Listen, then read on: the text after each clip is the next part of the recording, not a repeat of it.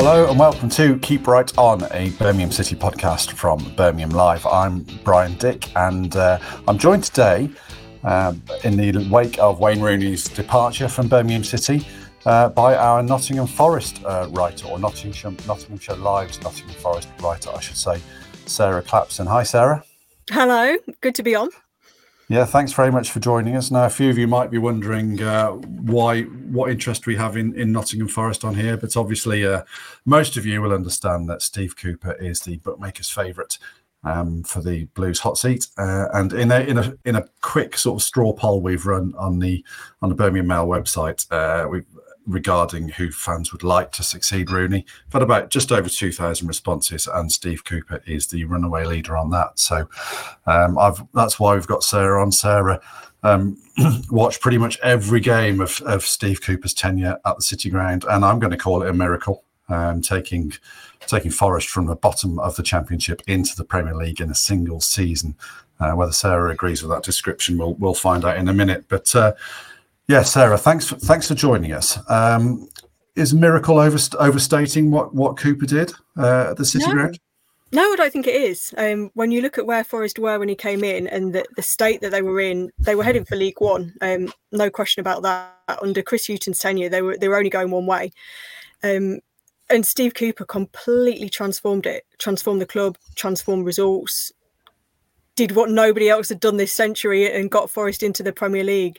So many other managers had, had tried and failed, um, but he was the one that did it. And I, I think it is absolutely fair to keep it, to call it a miracle. And you could argue that actually he went one better the following season by keeping Forest in the Premier League. That was arguably an even greater achievement um, because of all the challenges and because of everything that went with it that season. Um, it, it He had two absolutely incredible years in charge of Forest. This year, this season wasn't quite at the same level, but but prior to that, it had been nothing but success, really. Two really special seasons in charge.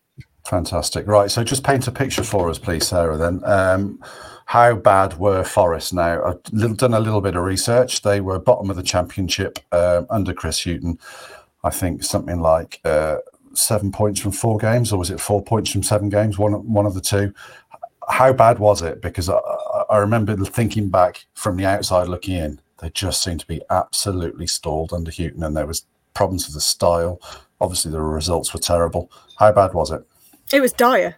Um, absolutely dire. I think sometimes you can forget that now because of where they are and how quickly they, they've transformed into a Premier League club in that space of time. But they really were heading for League One under Chris Hughton. It wasn't just the results, it was the whole atmosphere had turned toxic. Fans had really turned against him, against the team. The atmosphere in the stands just wasn't good at all. Results were were not happening. Um, the players didn't look like they were a team. They weren't performing to their... Um, their best level.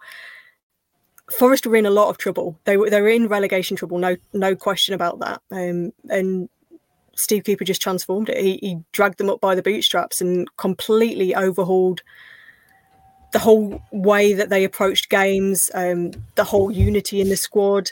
And he didn't just do that. He he, he made such a difference off the pitch as well. It, it's it's hard to kind of um, to put into words the difference that he made to the city as well as to the football club. He just got Forest and he got Nottingham um, as a city, and that just had a massive impact on the pitch as well. Once he'd once he'd galvanised the fans, once he'd galvanised the team, it was just a, a complete upward curve, really. That that Championship um, promotion winning season was just incredible to witness. From where Forest were to where they got to was just, it was awesome.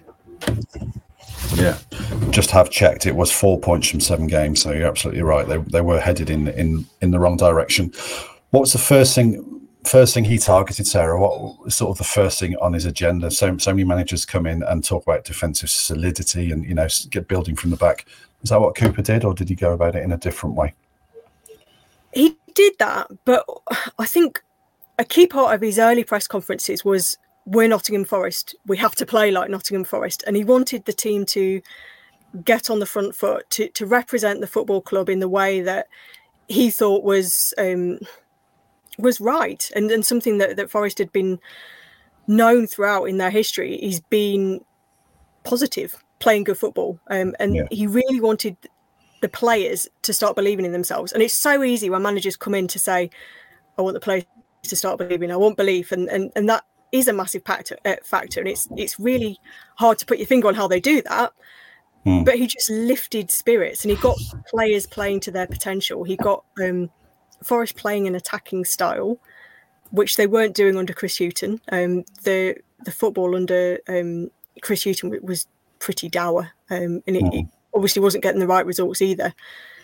Steve Cooper changed all that. He got them playing on the front foot. He got them um, believing that they were a good group, and they were. They did have some talented players, but I think he got them playing to more than the sum of their parts because of right. he's such a good man manager. He's so good at putting an arm around players if they need it, and um, really creating a bond and a sense of unity.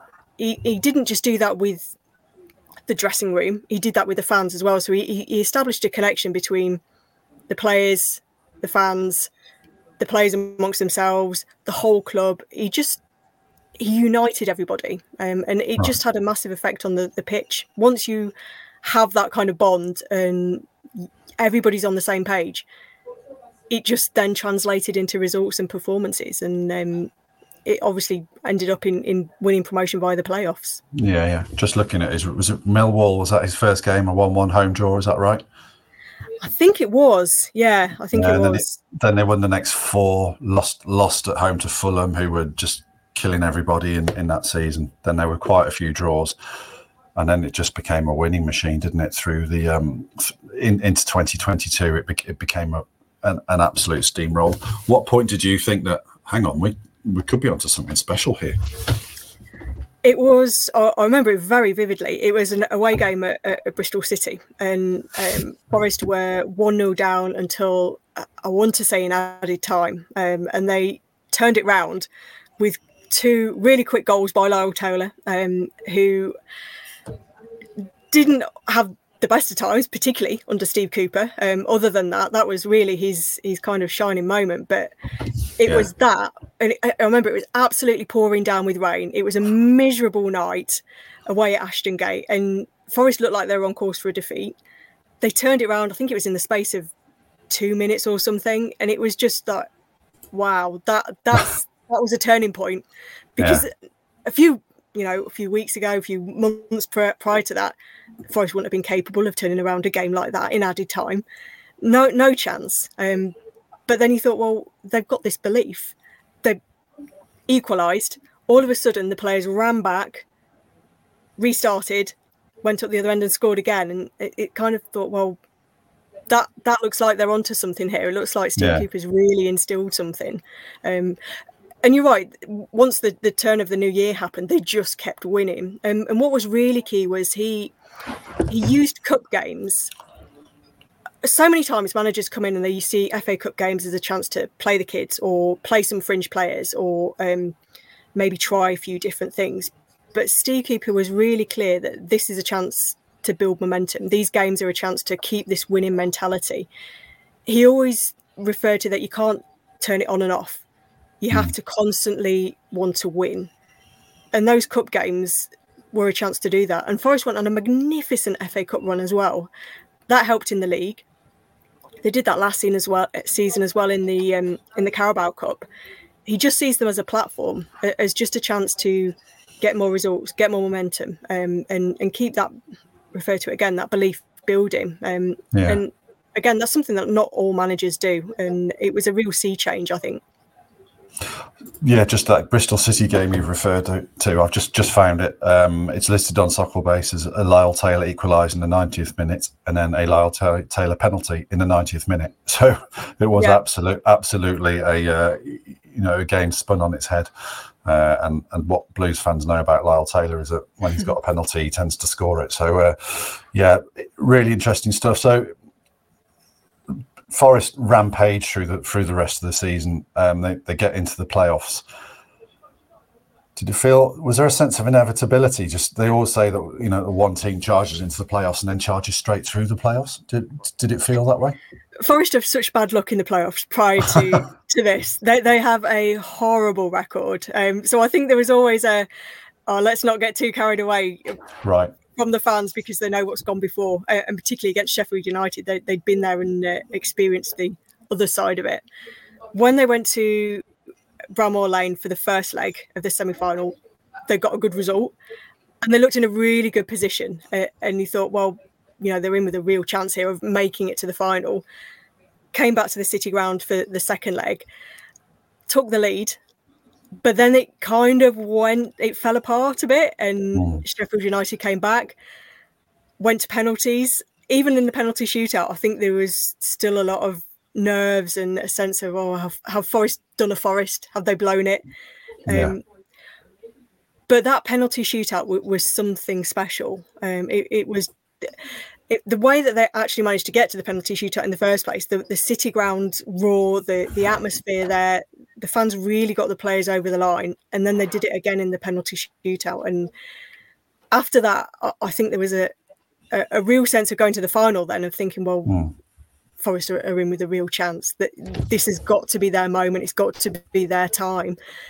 You, you can never kind of say it with any degree of conviction because um, mm. we all know how football works, but I think there was a, a real sense that if they played to their potential in the final against Huddersfield, they had a real shot at it. Um, in the end, it wasn't a great game. It, it, in fact, it was far from that, but mm. they got over the line. Um, and a- again, it was another incredible, incredible occasion being at Wembley and putting those playoff demons to bed. Um, because as I said, yeah. Forest had a horrible record in the playoffs, and, and they just... transform that um, with Steve Cooper in charge. Yeah, there's the one thing you've mentioned now, which is it really interested me, and and it's kind of carried on into the Premier League, didn't it? Was was was the atmosphere at the City Ground uh, and and the home form, which hasn't been great this season, obviously, mm. but um, but the City Ground just seemed to come alive when Steve Cooper, when Steve Cooper was there. How is that true? And and how did he do it? And how valuable was that? Oh. It... Yeah, it's absolutely true, and it it, it it was just it was goosebumps a lot of the time. The atmosphere was just incredible, and again, I refer to the the, the period before that under Chris Hughton when it, it was completely toxic. But even mm. under previous managers, I don't think the City Ground had ever been quite as loud, quite as vociferous, quite as electrifying as what it was when Steve Cooper came in and and just galvanised it. Um, The fans played such a massive part in that promotion winning season. And again, last season in, in keeping Forest up. And a lot of that was down to Steve Cooper. It was the bond that he established with the supporters. The fact that he engaged with fans. He always took time out to, to speak to fans. To There are so many examples of, of, of stories where he's um, he initiated contact, or he'd... Yeah. Fans would go and stand at the training ground to meet the players, and if they were there on a cold day, Steve Cooper would, would make sure they had a hot drink, or he'd write a letter to some. And I've even heard tales of him ringing some of them up, and um, he he just got Forest, he got the club, and he got the city.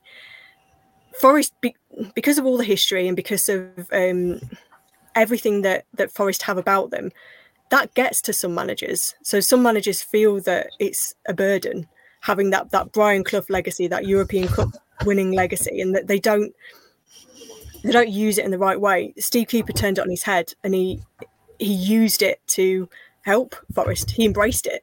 He didn't let it um, he didn't let it smother the team. He he really he talked about standing on the shoulders of giants and using that, and fans really appreciated that. Somebody that, that got the history, got everything that came with being manager of um, of Nottingham Forest.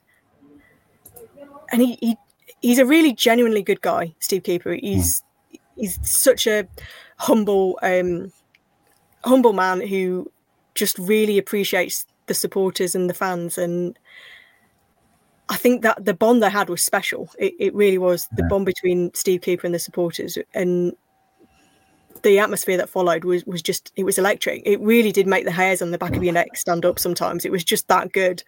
Um, he, he always liked to celebrate victories with fist pumps, Steve Cooper. So he did the old Jurgen Klopp triple fist pump, and um, went round all four stands, applauded every every section of the supporters. Away end, he'd always make sure that Forest went over, win, lose or draw, um, to applaud the fans. And what really stands out in his the latter end of his his um, tenure is the five nil thumping that Forest yeah. had at Fulham the other week. It, uh, they were absolutely abysmal that night. They were dreadful. It was the worst point of Steve Cooper's tenure, without a shadow of a doubt. It would have been so easy for, for him. He was under a lot of pressure. He, he was, you know, his job was on the line. It would have been so easy for him to walk off, for the players to walk off, hanging their heads in shame, tails between the legs, not acknowledge the fans, or at least, you know, maybe give a half-hearted applause. But he made sure they went there and stood in front of them, and I think they, they were maybe expecting a bit of abuse or a bit of um, a bit of flack from it, which you you know quite right after you've been thumped five nil, but mm. the opposite happened. Um, fans, I think it, it it had the feeling of a goodbye at the time. Fans wanted right. to show that, you know, it hasn't ended the way that everybody wanted, but still appreciated the job that he did, still had a lot of love and affection for him, um, and he, he got a A great reception, um, mm. but even if he hadn't been expecting that, he made sure that the players stood in front of the fans and acknowledged that they'd messed up, that they hadn't played anywhere near what they could do, um, and he held his hand up and said sorry. And I think that says a lot about him as a as a manager and as about our person, really. He's um, yeah. he's a really humble guy. Just. Uh, I just pressed for time, so I think we're going to sort of brush over the, the first season in, in the Premier League, which is probably slightly unfair because you said it was probably a greater achievement than getting up to, up to the Championship. But ju- just the facts of the matter are that he uh, he, he had to integrate thirty new players uh, and man integrate them into a team to stay in the Premier League for the first time in a quarter of a century. So it, it, it's it's slightly unfair to to brush over that, but it was. I mean. If, if the first bit was a miracle, that was a miracle too, right? Yeah, absolutely. I, I think it's a, an even greater achievement than getting Forest up in the first place yeah. because of all the challenges that, that went with it. Yeah, indeed. Um, at the risk, this, this is becoming a bit of a love letter to Steve Cooper, isn't it? Um, and, and, and and had it all gone well, he'd he'd still be there now. When, when and where did it start to go wrong, and, and what what do you think he maybe would look back on and say, well, I should have probably done that a bit differently? This season, Forest wanted progress. They have a really ambitious owner um, who has made no bones about the fact that he wants Forest. He he, he actually said he wanted them to be a, a dominant force in English football. Um, rightly or wrongly, realistically or not, that's what he wants. Yeah. So Steve Cooper was always really on a bit of a hiding to nothing this term. He was always going to be under pressure at the slightest hint of results not going the right way. He was under pressure a lot last season as well. Um, he could have lost his job on a couple of occasions. Mm. This season particularly, because Forest wanted to not just consolidate, but move on up the table. As soon as it looked like that wasn't going to happen, pressure started to build. Right. Results then didn't come. Um, I mean, only he'll know, but whether the pressure got to him a little bit and it affected decisions, substitutions, team selection, that kind of thing, it looked like it did from the outside. Um, right. I think when you're under that much pressure and there's so much riding on you, it can affect your thinking a little bit. You maybe don't yeah. see things quite so clearly. He was so desperate to get results that he resorted to be more defensive, and Forest went into their shell a little bit, which is not what they had done in the Championship um, previously. And fans then didn't exactly like the style of play. It wasn't what they wanted. Having made such a, um, having Forest been so keen to evolve this season and be a bit more progressive, yeah, to then revert to being a bit more defensive, probably wasn't what fans, owner, hierarchy expected. Didn't get the results as well necessarily to go with it. And it, it kind of went from a season that looked like it could be encouraging at the start, at the start, Forest put in some decent performances, but didn't get the results. And then it just gradually tailed off, and then all of a sudden it looked like they were going to be in relegation trouble again, um, and that's very much not what the owner has in mind. Yeah, indeed. Yeah. Um, just as a couple, a couple of sort of general points, did he have a, a sort of a preferred setup? Uh, you know, a, a, a formation he wanted to get to, um, as a, just just as a sort of a standing principle of his that he thought was the best setup. I think there's two different ones. In the Championship, he he liked to play with wing backs, so a three-man defence with wing backs. Um, right. In the Premier League, Forest did start that way. Um, this season, though, he really wanted them to be a four-man back team. Um, right. Uh, so he can be a bit flexible. Um, I, I think the Championship probably really suited the system that, that Forest played. Um, and mm. the Premier League, he found it a little bit difficult maybe to navigate what was going to work and what wouldn't. Last season, Forest tried a few different formations, and again, the fact they had so many signings and so many players to integrate didn't help, but trying to find a settled team and a the right system yeah. was tricky. Um, and it, it kind of carried over a little bit this year as well. So he can be, he can adapt. Um, I think in the Championship particularly, he, he certainly found a, a way of playing that, that suited Forest and that got results. Yeah, but all the variables moved, didn't they, after promotion? And you've made reference to the all the transfers, certainly in that first summer, with thirty new players arriving over the summer and, and January window. How much say on recruitment did, did Cooper have, Sarah? Forest are, um, are a funny club when it comes to things like that. He he, he did have a bit of a say. Um, there were some signings that, that were Cooper signings, um, or that certainly were players that he particularly liked, Morgan Gibbs-White being one this season, um, or, or last season, I should say. Other times, Forest have a few different, um, a few different people that that play a part in recruitment, and perhaps they didn't all um, necessarily fit what Steve Cooper liked or wanted. Um, so I think he, he does have players that he likes to work with, particularly, um, but but Forest are maybe different to other clubs in how they operate in terms of recruitment. Right. Okay. So it sounds as there's a few few cooks in the, in the kitchen on, on that front. Then, from what you said there, without putting words in your mouth, um, just f- finally then. So we've painted a picture of, of Cooper as a as a man who embraces a club history, as somebody who um, likes to turn the home home stadium in, into a bit of a fortress, and who's who's got a track record of uh, getting teams into the play- championship playoffs. Uh, what pro- I, I fear you're about to burst our bubble, Sarah. What chances have Birmingham City got of tempting Steve to St Andrews? um, I think Steve Cooper has had two seasons, or a season and a bit now, in the Premier League. Um, he has shown that he can get results uh, in the top flight. I'd be surprised, I think, if he went back down to the Championship at this point, particularly as he, he does have a few Premier League admirers. Um, I right. think he would probably feel that he can do a job again in the Premier League. Um, and I, I suspect he, he might wait for one of those jobs to um, to come up. He obviously has shown he can do it in the Championship as well. And I guess you can mm. never say never to, to things, but I, I would be surprised, I think. Yeah, okay. Never mind. Well, he'd certainly, he'd certainly, sorry. It's where, wherever he lives, whether it's in Wales or Nottingham, I'll, um, I've already volunteered to piggyback him to the City Ground. So uh, if, if if he does fancy it, then transport won't be an issue. Sarah, it's taken up so much of your time. Thank thank you very much uh, for for your time here today. Um, thank you all for listening. Remember, you can. You can follow the Keep Right On podcast on Spotify or on YouTube. So uh, thanks, for, thanks again, everybody, for your interest. And it's a Keep Right On.